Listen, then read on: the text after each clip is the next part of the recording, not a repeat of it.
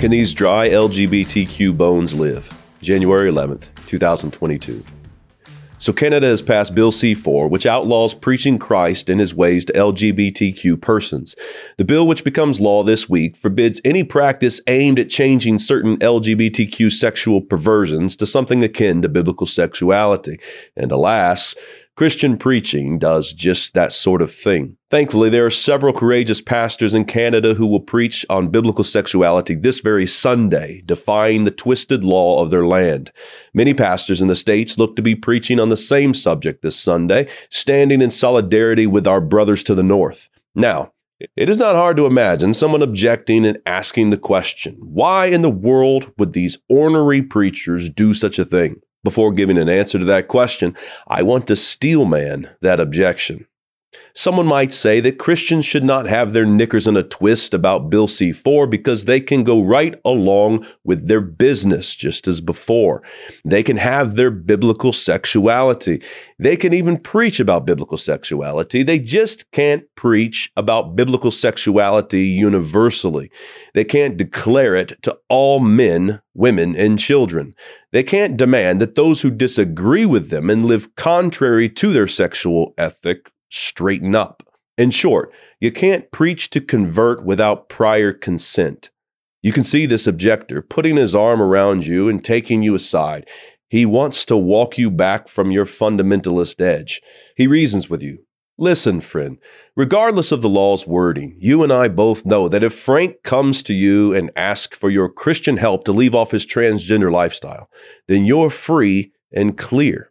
If he were to go off the rails and press charges against you in the future for conversion therapy, the court simply must rule in your favor. Just keep clear documentation that Frank came to you for your Christian counsel, requesting your biblical sexual ethic, and you'll be fine. You don't need to go preaching these public sermons that could get you put in the stocks. You just need a counseling waiver. Make sure a person is good with where you're taking them before you start out. That is the very deal with the devil that far too many evangelicals have made. The Valley of Dry Bones. Imagine Ezekiel walking there in the Valley of Dry Bones. He's stepping over piles of femurs and tibias. Life is so long gone that Ezekiel can't tell which clavicle goes with which sternum. The Lord asks him, Son of man, can these bones live? And Ezekiel, having been infected by our secular humanist assumptions, replies, I suppose so, Lord. I mean, if they really wanted to. Their heart must really be in it. But I suspect if they have the will to live, maybe these bones could. God overlooks whatever it is that has gotten into Ezekiel and simply tells him, Ezekiel, prophesy to these bones. But Ezekiel stops up short. Now, Lord, do we have their consent? A fire and a hammer. God says in Jeremiah 23, verse 29, that his word is like a fire and a hammer. It melts cold hearts and it breaks hard hearts, and it does not ask permission before starting a blaze. The modern assumption is that the power is within, the spark plug is within, and the God is within.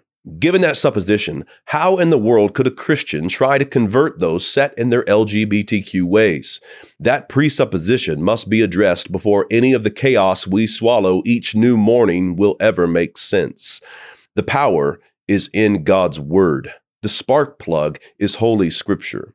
God did not ask permission from the darkness in the beginning when He said, Let there be light. And he does not ask the blue jays and palm trees for their authorization as he upholds them by the word of his power.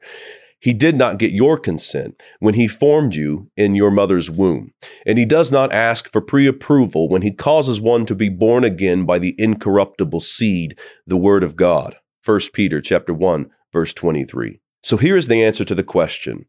Why in the world would these ornery preachers declare far and wide to each and every human that God made them male and female? Because we are not ashamed of the gospel of Christ, for it is the power of God unto salvation.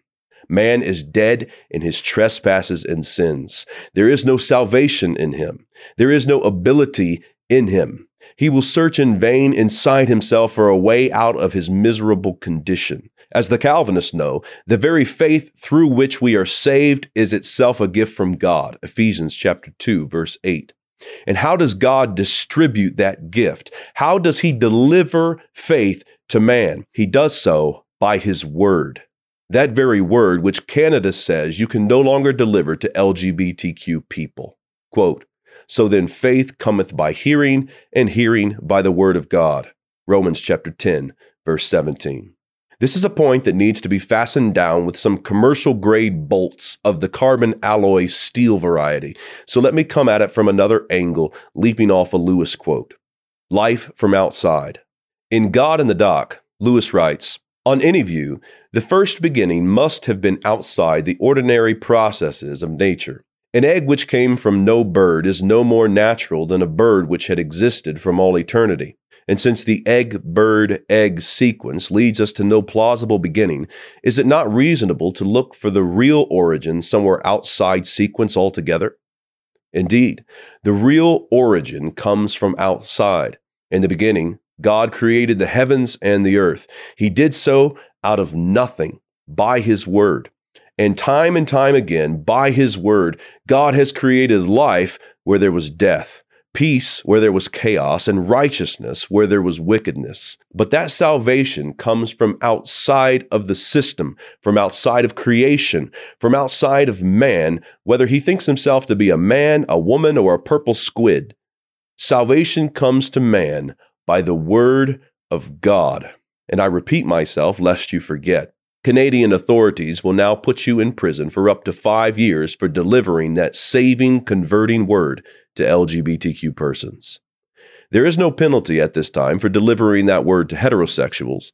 The Canadian government, in a nasty case of homophobia and transphobia, seems only to want the LGBTQ community cut off from the water of life. Thanks be to God, there are Christian ministers who will obey God rather than man this Sunday. You shall live. To those who identify along the LGBTQ spectrum, there is good news that comes from your very Creator. And though certain civil leaders would try to cut you off from that word, there are Christians who refuse to comply. That good news, so dangerous according to Canada's leadership, is this Jesus Christ came to save sinners. This Christ is the word that causes dry bones to live. He was born of the Virgin Mary, suffered under Pontius Pilate, was crucified, died, and was buried. And he is risen from the dead, never to die again.